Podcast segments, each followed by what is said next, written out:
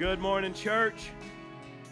Thank you, worship team. You guys are amazing. Can we let our worship team know how much we appreciate their gift, their anointing, leading us into the presence of God? Speaking of the presence of God, aren't you thankful for the presence of God? In the Lord good. Come on, I said in the Lord good. Oh man, can we just posture our heart before Him this morning, just to receive what God wants to speak to our hearts this morning, and just pray that our hearts would be found as good soil by which the seed of his word would be sown this morning. So join me in prayer if you would. Heavenly Father, we love you. We thank you for your presence, which is already here. And we just ask now, God, that you would prepare our hearts to receive, Lord. Receive, Father, what you want to speak to each and every one of us. Your word says, Let he who has an ear hear what the Spirit is saying to the church. And so, God, would you give us ears to hear this morning? Lord, transform us, renew us. Father, where is needed, God, even revive us, God, so that our faith, God, grows and that our relationship with you, Lord, grows. So we invite you, Holy Spirit, have your way in this place and in our hearts. We pray. In the matchless name of Jesus and all of God's saints say, Amen. Amen. Okay, so didn't Avi do a great job last week? So good, so good. Um, if you have not been with us, uh, so we're going to pick back up where we were a couple weeks ago. And for those of you that are just joining us, we've embarked on really what has become a year long journey through a series that we're calling All In, which really is just a study in the book of Acts where we're going uh, chapter by chapter through the book. And we're about to tag third and then we're going to head toward home plate. And I mentioned this a couple of weeks ago that this last stretch of the book of Acts is primarily focused on the life of the Apostle Paul. But his story is loaded with lessons of how God works in and through the life of the believer. Now, just to give you a little bit of a, recap for those of you that have not been with us for the last nine months of this series, the book of Acts is a historical account of the early church and the things that God did through the followers of Jesus. And I think it's so important that we know our church history. One prominent figure of the past once said, A people without the knowledge of their past history is like a tree without roots. This quote, it resonates deeply within me because it emphasizes that our understanding of history, it goes beyond mere facts and dates. But it's through knowing our history that we gain a better understanding of the struggles, the triumphs, and the lessons that those that have went before us are trying to teach us and want to teach us.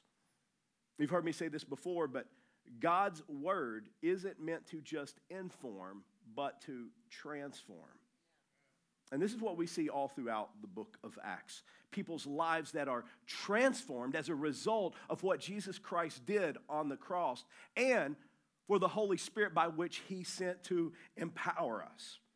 I mean, whenever you look at the beginning, all the way back to the beginning in, in Acts chapter 1, all we see at that point is 120 of his followers, his disciples, sitting in an upper room praying, following through on his instruction to wait for the promise of the Holy Spirit, which he was sending to empower them to become witnesses to the whole world. And by the time you reach the end of the book of Acts, scholars and historians believe that there were hundreds of thousands of people who had put their faith in Christ. And guess what? we are still seeing significant growth all over the world. Now, in many Western countries, including our own, there's been a decrease in those that claim the name of Jesus. But in other parts of the world, which is the majority of the world, sometimes we think that like we've got everything cornered and figured out here in our world. But can I tell you, we're just a small section. What is it, 360, 70 million people now? Versus what are we up to now worldwide? 8 billion? Did I read that? that it crossed over into 8 billion now? Unbelievable. So we're just a little speck on that. And so when we look at what's happening in the majority of the world in Christianity, it's exploding. And so we've got to ask ourselves why is it growing there, but not growing here? Well, I think that to answer that question, in part, it's because we have failed to grab hold of the things that God's word has instructed us to do, and we've failed to learn from those that have went before us in scripture. And here's the thing, and guys, I want you to grasp hold of this. God's word is meant to instruct us, to tell us how to live. I think oftentimes whenever we read the stories, we don't realize that in those stories, there's lessons for us, principles for us to pull from that's to guide us. As a matter of fact, Romans 15 4 says it this way it says, For whatever was written, in other words, anything that was written down, there was an intended purpose for it. For whatever was written in former days was written for our instruction. That through endurance, so in other words, that tells me that the things that I read about, it's going to produce some endurance. So if you need a little bit of endurance in your life, then maybe you might want to spend a little bit more time in the Word because it's going to build up your endurance that through the endurance and through the encouragement of the scripture. Now, watch this. Anyone in this room say, you know what? I could use a little more encouragement in my life. Hello? Well, the scripture says this if you want a little more encouragement in your life, spend some time in the scripture. So, through the endurance and through the encouragement of the scripture, we might have hope. And I have to say that as we've been reading through the book of Acts, I have been feeling hope rise up in my heart. Because you know what? I have come to know a few things about God that I know are certain. And one is that He is no respecter of persons. In other words, what God did through the early church, He still wants to do in the lives of His people today. This mindset and, and doctrine that, that some lay claim to that says, oh, well, God doesn't move that way any longer, I think that's part of the reason that we're seeing a decline in Christianity here in the Western world.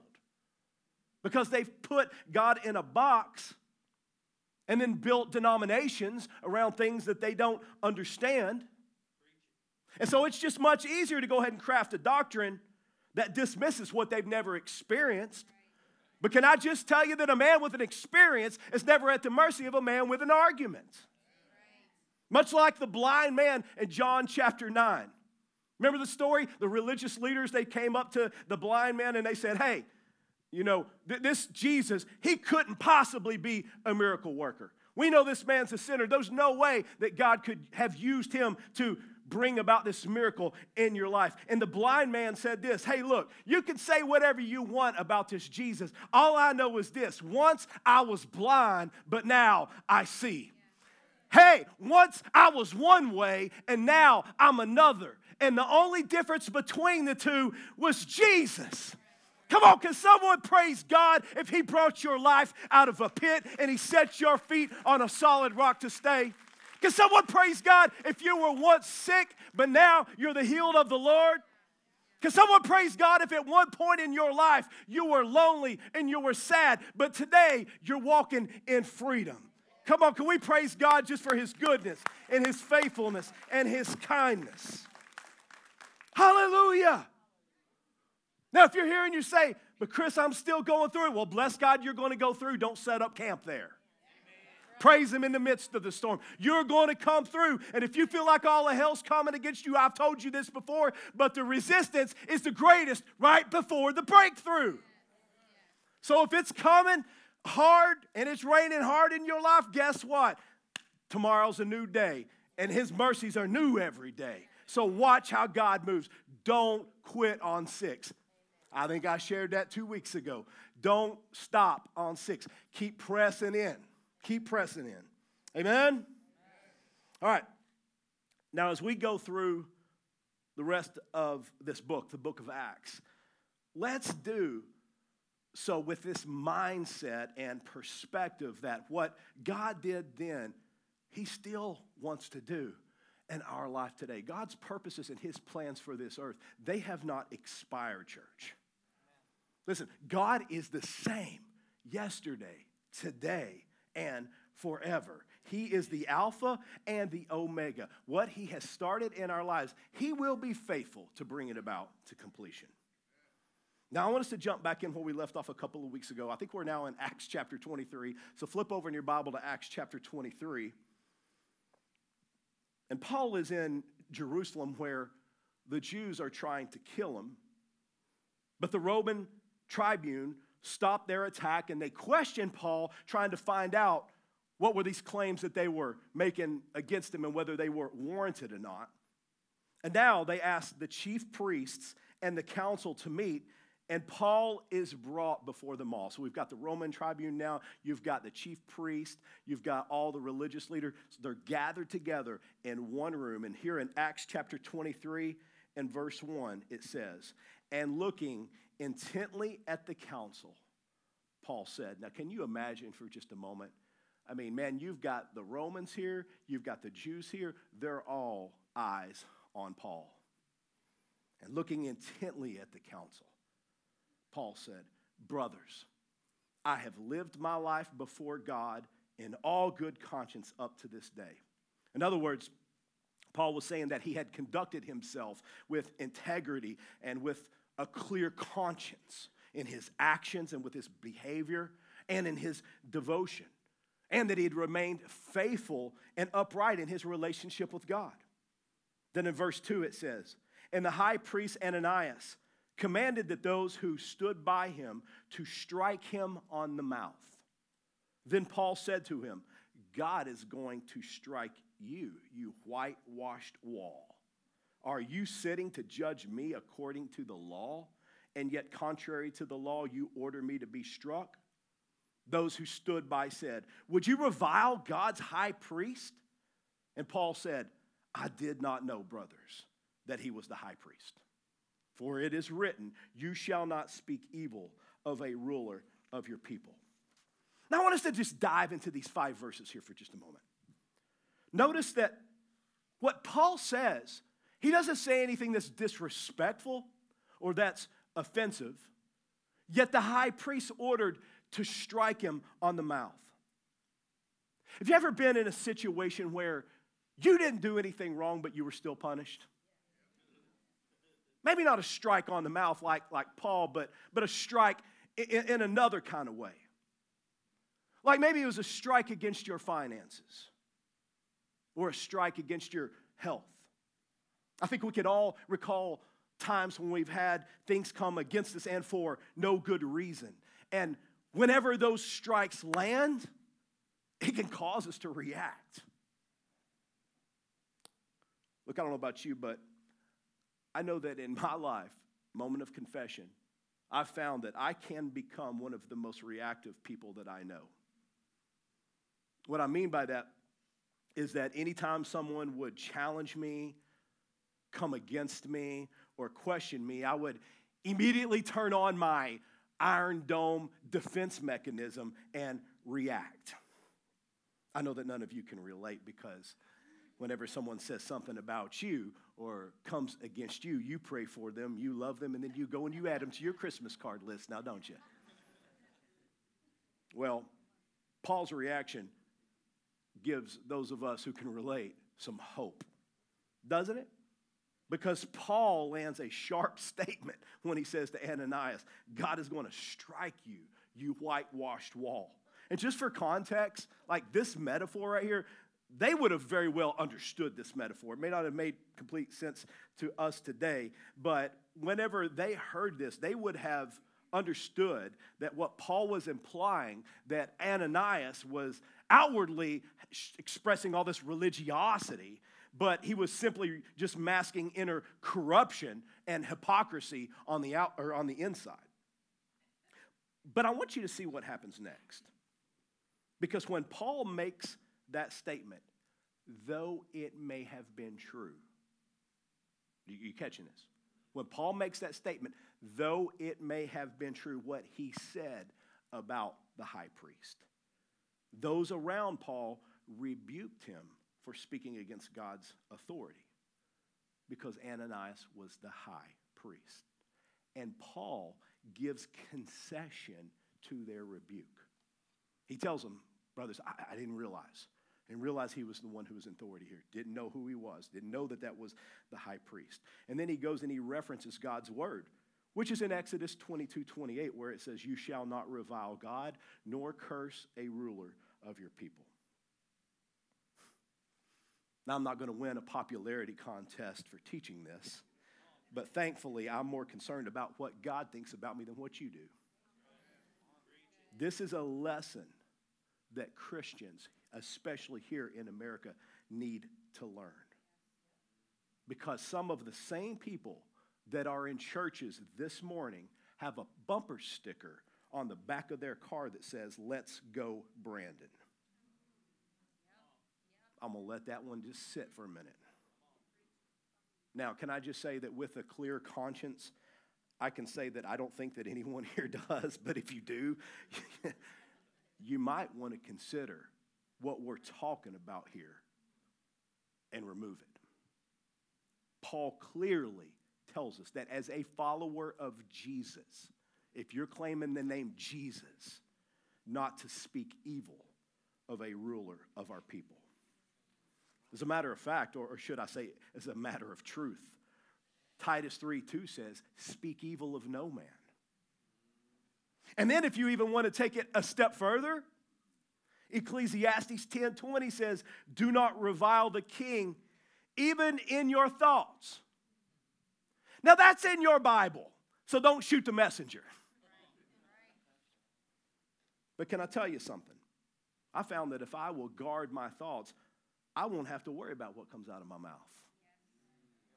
Because it's out of the abundance of the heart that the mouth speaks anyway. If I guard my heart and my mind, my mouth will follow suit. Friends, this is a critical lesson for us to learn because watch this.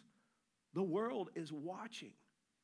They are looking to see if the message that we are urging them to accept and receive, if we're going to live it out or not. Gandhi once said, I like your Christ. I do not like your Christians. Your Christians are so unlike your Christ. See, I can't help but wonder what actions, what behaviors, or what words did Gandhi hear or, not hear from a follower of Christ that caused him then to take this position?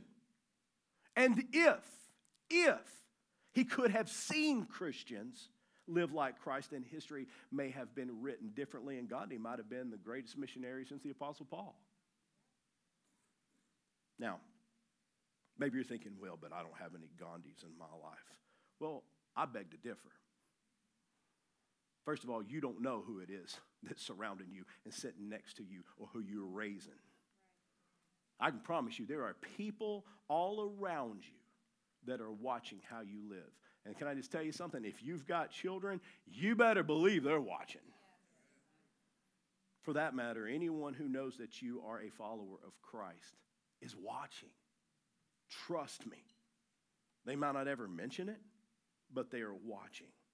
They're looking to see how you will handle problems, difficulties, elections that don't turn out the way that you want them to, and what you say and how you handle it. They hear the things that you say about others. And all the fruit that they see come from your life will cause them to render a verdict about who they believe Jesus is. This is why Jesus tells us in Matthew 5 14, 16, let your light shine before men that they may see your good works and glorify your Father who is in heaven. Jesus plainly tells us that how we live our life will have a direct effect on how others see God. Now, I use the let's go Brandon example because I've had several non believers that I've been trying to witness to bring up this very thing to me. And when I say one, uh, several, I'm not just talking about one or two, I mean a bunch of them. And they essentially said, Why is it that Christians are saying that when they clearly know what it means. And you know what I have to say to them every time? I don't know. I don't know, maybe they didn't read that part of their Bible that says that they were not to speak evil of anyone. But somehow, like even the non believers know that we're not supposed to do that. Friends, what I'm talking about right now, hear me on it so you're not hearing the wrong thing. This isn't a political position, this is a biblical position. And if the tables turn on the next election cycle and a different leader or party comes into power, our stance still remains the same. Because our commitment to truth should never waver based on shifting political landscapes or partisan loyalties. Look, the values that we cling to, the love that we show, and the justice that we stand for, it should always stand in alignment with God's word. Hey, our first allegiance is to God and His kingdom. Amen? Now, verses 6 through 11, Paul briefly shares with the council why he believes that this is taking place, why, why they're trying to do what they're uh, doing to him. And he says that they're putting him on trial because he believes in the resurrection of the dead, which is a perfect thing to say because the Pharisees, they actually believed in the resurrection. So whenever they heard Paul say, Hey, I'm being tried because I believe in the resurrection of the dead, and the Pharisees are probably sitting there thinking, Huh, well, there's nothing wrong with that. We actually believe in the resurrection of the dead. But then you had the other group of leaders. How about that? Your two parties. You had the other party over there. It's like, Well, we don't know about that. And that's the Sadducees. And they didn't believe in the resurrection, and that's why they were sad, you see. Sorry, I couldn't help but to throw that in there. And I knew that you said that, so I could read your lips on that. stole it, stole it. but then in verse 11, oh, first of all, let me say that created dissension when Paul did that. I mean, what a wisely said thing, perfect thing to say right there uh, because it created some dissension and it caused the party to be broken up. And then the Roman tribune went and they took Paul away, being afraid that they would kill him, and they put him in the barracks. And then in verse 11, it says this. Now, catch this. This is so good. I grab hold of this often when I think of this story. I mean, this guy right here has his life before the whole world at that time. I mean, and the Bible says the following night the Lord stood by him. Wow. I mean, you could just sit there and chew on that thought alone. But it says, The following night the Lord set, uh, stood by him and said, Take courage, for as you have testified to the facts about me in Jerusalem, so you must also testify in Rome. Now, I want us to just pause here for just a minute and think through what we just read. It says that the Lord said to him, Take courage. And I feel like that there are some of you that are here in this room this morning that the Lord would say to you, take courage. I know it seems like everything and everyone is coming against you, but you're going to make it through this battle because greater is He that's in you than He that is in this world. The Lord tells Paul, You're going to make it through this battle because you've got a, a greater battle coming. I don't know if that's good news or not, right? What can I just say? If Jesus says that something's going to happen, it's going to be okay, though. Why? Because God's plans for our life will always work for our good and for His glory. Sometimes when we're in the middle of the storm, it may not seem like it's working for the good, but that's where we've got to have eyes of faith to see beyond the current circumstance and look forward with faith to his plans and his purposes. And remembering that God is not only the Alpha, he doesn't just begin things, but he is also the Omega. What he begins, he surely finishes. Now let's keep reading in verse 12. It says, And when it was day, the Jews made a plot and bound themselves by an oath neither to eat nor drink till they had killed Paul. There were more than 40 who made this conspiracy. They went to the chief priests and elders and said, We have strictly bound ourselves by an oath to taste no food till we have killed Paul. Now, therefore, you, along with the council, give notice to the tribune to bring him down to you as though you were going to determine his case more exactly and we are ready to kill him before he comes near. Let's pause here for just a minute. The next time you feel like you're having a bad day, just remember that it's not so bad that there are 40 people who have made a vow that they ain't even going to eat anything until you're dead. Like, that's having a bad day, right? Here's what I find really interesting they asked the council, which, by the way, would have included the religious leaders and the high priest, to bring Paul to them and to pretend as if they were going to look out and into his case a, a little more closely. But then they told the council what they're going to do, which was to murder Paul as he was on his way to meet with them. I mean, this very act right here consists of multiple violations of God's commandments.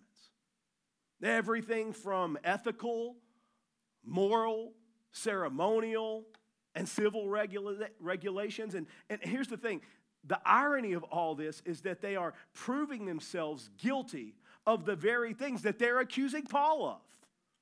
Friends, that's what we call hypocrisy. You know, Jesus had something to say to us, though, about this exact scenario. In, in the book of Matthew, chapter 7, verse 3 through 5, Jesus says, Why do you look at the speck of sawdust in your brother's eye and pay no attention to the plank in your own eye? How can you say to your brother, Let me take the speck out of your eye, when all the time there's a plank in your own eye? You hypocrite. First, take the plank out of your own eye, and then you will be able to see to remove the speck from your brother's eye. This verse right here, it hits hard with me because I know that there have been many times that I've found myself being judgmental of things that other people have, have done, yet I myself, I'm guilty of, of similar things. I mean, like maybe perhaps not in the same manner as they are, but, but in my heart, I'm not exempt. I heard a preacher once say that in life, there are boat sins and then there are submarine sins. And boat sins are sins that people can just, they, they can see. They, they might include things like lying and stealing, adultery, or gossip. But then there are submarine sins. Those are the ones that are below the surface. And those would be ones like pride, envy, greed, and jealousy. And those can be way more dangerous. And the reason why is because we can go about life pretending as if we have it all together. But if we're not careful, the same judgment that we make towards others will be used to judge us. And the one who's doing the judging is God there. As a matter of fact, Jesus says those exact words right before the verses that I just read you. It's found in Matthew 7 and verse 2. Now, the rest of Acts 23, it concludes with Paul's nephew hearing about the Jews' plans. I love this, by the way, that Paul's nephew hears about what's going on, run and tells Paul, you know, God will see to it that you will hear and know what you need to know in the right time. And so he goes, he tells Paul. Then Paul sends this young man to the tribune to tell them what's happening. And the tribune then uh, goes and protects Paul and he sends him to Felix the governor, who's in Caesarea, which is somewhere around maybe 43 miles uh, from Jerusalem. And this concludes Acts 23, which we'll just kind of maybe bring to a, a close for today. But I want to highlight this last thought before we do bring our, our time together to a close. Paul had some unthinkable trials and persecutions up to this point and it's only going to increase as we continue to read. But through everything that he faced, one thing remained steadfast and evident, and that was God's unwavering presence by his side. Throughout all the challenges and the tribulations, God never abandoned him. And I bring this to your attention because I want you to know that God is no respecter of persons. What that means is there is no bias with God. The same God who was there for Paul is the same God who is there for you. And I just want to remind you of this truth so that it can bring comfort and hope whenever you find yourself in the midst of the storm. And that is to know that God will never abandon you. No matter what challenges you may face, no matter what burdens you may carry, no matter what obstacles appear to be in your way, He is an ever present help in the time of need. We've but to keep running the race and keep fighting the good fight of faith because in the end, we will wear the victor's crown. We overcome by the blood of the Lamb and the word of our testimony, church. And I just want to leave someone with this word. If the enemy is coming at you strong, then that just means that you are carrying something of value. Are you with me? Like, if you weren't important, like, he wouldn't be fighting you. Listen, you are of far greater worth than what you realize. Like the enemy wouldn't be trying to destroy you if you weren't, if you didn't have great value.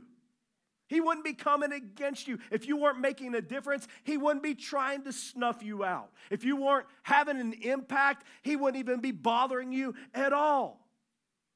But the reality is, he sees what's in you. He knows the call of God that's on your life. And he is hell bent on taking you down. Look, the enemy wouldn't be attempting to destroy you if you didn't possess purpose. Are you hearing me? Hey, thieves don't break into empty houses. The truth of the matter is, you are a threat to the devil. How? Because you are a child of God and you bear the name son and daughter of the Most High. Look, you may not feel like you're gaining ground. It may not feel like you're winning on the outside and to those around you. But can I just tell you that it's in the secret place where God does his greatest work? And that's where God has many of you. But can I just tell you, that's the safest place in the world you could ever be. Because he who dwells in the secret place of the Most High shall abide in the shadow of the Almighty. Say, well, Pastor, what's that mean? That means that God is a very present help, very present help in the time of trouble. That means that He will guard you, protect you, and He Himself will establish you. I hope this stirs your faith this morning in knowing that God is doing a great work in each of our lives. See, I've grown to understand that when trials and tribulations they come my way, you know what they are? They're just another round of going through the refiner's fire. But watch this. Whenever I come out, I'm coming out better than when I went in. I'm coming out stronger, wiser, more free, bolder, full of faith. I'm coming out, if I can say it this way, with more oil. I'm coming out with a greater anointing, more gifting. I'm coming out with more favor. I'm coming out with more vision. You say, How's that, preacher? Because watch this God never takes us back. He doesn't take us out of Egypt only to schedule a reunion somewhere down the road. No, He takes us from glory to glory. And I want you to know that if you feel like you're still in Egypt, your redemption is drawing nigh, friend. Your deliverer is here.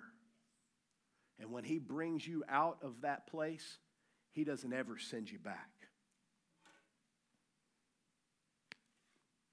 We're going to see this very thing that we're talking about right here in Paul's life over the next several weeks. Because as Paul faces more and more difficult situations, simultaneously, God brings him in front of people of greater influence and prominence. Just to kind of let you know what's on deck so you know where we're going uh, next week, um, Paul's going to meet Felix the governor. And after that, he's going to stand before King Agrippa II, then Bernice, a person of influence. then Julius, the centurion, and then Publius, the chief on the island of, of Malta. And I shared these things just to show you how God just kept increasing Paul's reach. Now, here's what I'm going to do right now. I'm going to ask everyone to stand. So, join with me real quick. And late last night, as I was praying over you and thinking through the ending of, of today's service, this word stirred heavy in my heart. And I want you to really dial in to catch this. I believe this word that I'm about to share with you. It's for Destiny Church, but I also believe that it's for many of you individually. It's for Destiny Church, but it's also for some of you individually. So put your listening ears on. Ready? Lengthen your cords and strengthen your stakes. For the Lord is expanding your territory and enlarging your boundaries.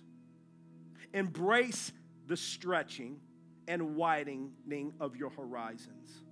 For God is calling you to step into new realms of influence and impact. Do not be afraid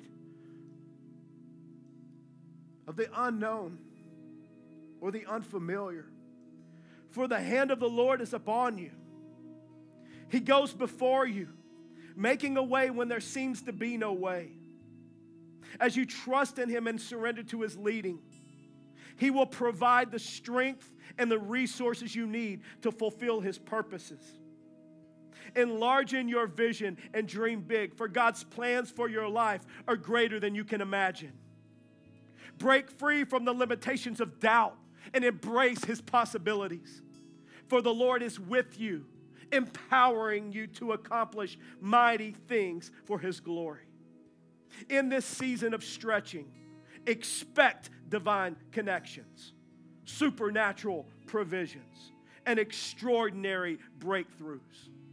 As you align your heart with God's will and seek His guidance, He will lead you on paths of righteousness and abundance. Let the Spirit of God ignite a passion within you to step out in faith and pursue the expansive calling He has placed upon your life. Lengthen your cords and embrace the stretching. For God is about to do exceedingly abundantly above all that you can ask or imagine. Step into the fullness of what God has prepared for you. Lengthen your cords and watch as He brings increase, favor, and blessings beyond measure. Trust in His faithfulness, for He will never leave you nor forsake you. Hallelujah. Hallelujah. Come on, do you receive that word for this church? And how many of you say, I will receive that word over myself right now? Praise God.